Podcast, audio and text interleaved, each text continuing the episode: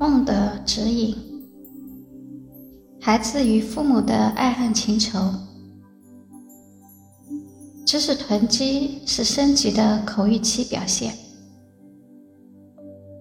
在弗洛伊德看来，婴儿出生后便进入了口欲期。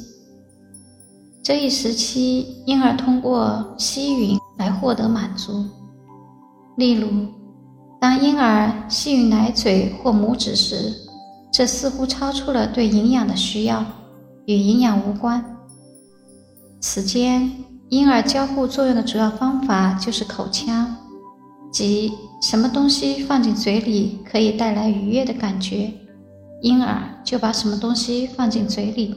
当婴儿吸吮母亲的乳房或自己的手指时，会体会到一种未满意、不再饥饿的感觉。这种感觉会传遍全身，包括皮肤。婴儿通过皮肤感觉到了母亲，他可能有仍然在母亲身体里的印象。以上是精神分析对孩子口欲期的一个解读。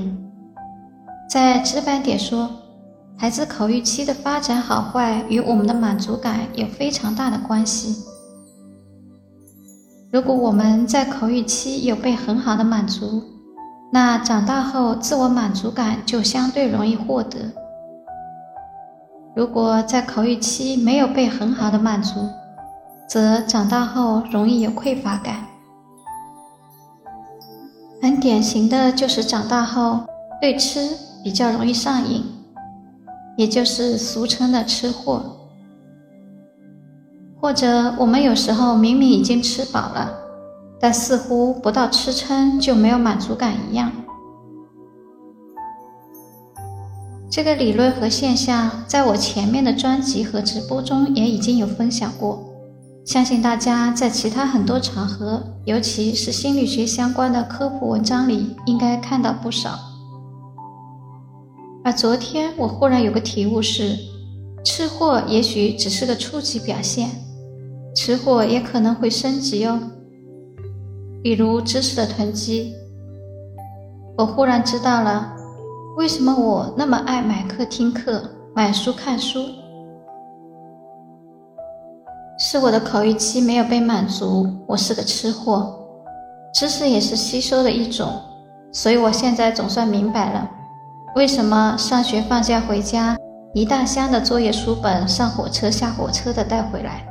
都不怕重，就是怕万一要看没有，其实又不会看的，就是怕没得吃的这种感觉。而且我还记起来，小时候吃东西，我一天可以吃下三天的量，那个肚皮撑撑又可以吃，就吃得滚圆滚圆的，就是个饿死鬼的样子。对这个吃相的这个记忆一直很深，所以我现在吃上节制了。吃素食了，身体基本感觉够了就会停止，宁愿少吃不吃，也不会再硬撑了。这个满足感就需要另外找出口了。知识也是吸收营养的一种啊，对知识总是要有存货，生怕不够，而且经常读的时候囫囵吞枣，先吞了再反刍，就很难第一遍就细嚼慢咽。往往要多看几次才能好好的消化吸收。再往大了说，管教育的那帮人，估计都是没有过渡好口欲期，所以总是填鸭式灌输和题海式战术，也是类似吃到撑为止的感觉吧。其实知识也好，食物也好，不是越多越好，是足够消化吸收就好。而且我发现，我一不小心就容易犯囤积症。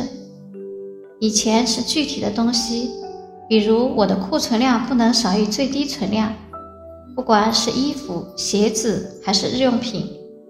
现在这些东西断舍离了，又找到知识的囤积了。买课、买书都是预先买在那里，而不是用多少买多少。这样看来，整个中国人民都有积蓄的习惯。也是口欲期没有过渡好的原因。你看现在的孩子就几乎没有积蓄的想法，甚至还负积蓄了。这个发现有意思，囤积症也会升级，从物质升级到精神。意识到这个非常有助于我接下来对知识的吸收转化。要吃透而不是吃多，至少我明白我在新接触一个领域的内容时，那种饥饿、急迫感是来源于哪里呢。我把上面的这些发现同样分享给了我的同学小叶，和他进行了简短的对话。感觉大家囤积或多或少都会有一点。中国人这个习惯已经延续了多少代？是啊，多少代人都是为温饱问题在奔波劳碌啊。马斯洛的需求定理：物质生活有基础了，才有可能考虑精神生活嘛。我们祖辈在吃饱穿暖问题上，也是到了我们这一代，甚至脱贫到现在才基本解决。所以潜意识原因也说得通，这里还有集体潜意识的力量在。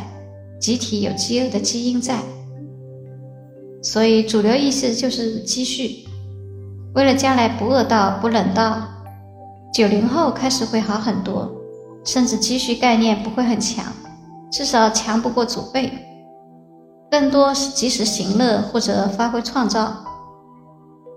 当然，集体潜意识还是会有一定的惯性，社会的主流控制力量还是六零、七零、八零。所以积蓄力量还是强大的。九零后出生是已经改革开放了，生活条件也好了，口欲期得到了很好的满足。嗯，具体口欲期还要细到养育者是否基本满足了孩子吃奶的情况，比如母乳喂养和奶瓶喂养是否及时足够。如果采取的是定时定点喂养，那也够呛。但整个社会集体意识会好转很多。至少奶粉供给相对充足吧。嗯，是啊。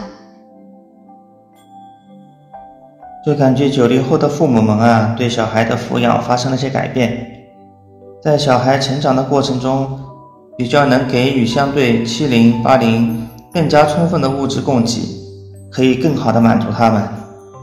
所以呢，九零后的大部分在这方面都是比较富足的。他们这代有囤积防范贫乏的状态比较少。以前上大学感觉比较明显，同寝室的武汉同学家庭条件比较好，从小呢穿的也很好，读书的时候呢每个月的生活费啊，月中早早就花完了。我呢虽说是个八五后，但父母亲比同辈人父母都要整整大上一轮，经历过一些苦日子。也是口欲期没有被满足的人啊，抚养我也是一样的吧。大学时生活费都是一整个学期全部打给我的，看到每个月呢只有武汉同学的二分之一，我能抠就抠，我呢都能抠抠搜搜的到期末啊省下点钱来，受他们的影响是相当之深啊。是啊。出生是我们的出厂设置，原生家庭是我们的一点零基础版本，后面就靠自我升级了。幸好现在还有教学案例给我们做示范，我们自己可以摸索着自我升级，但有时候也碍于机器版本问题，再升级也有限，整个换机器啊需要，那就是佛学中的明心见性、修心成佛了。或是道家的修身养性、修心成道吧。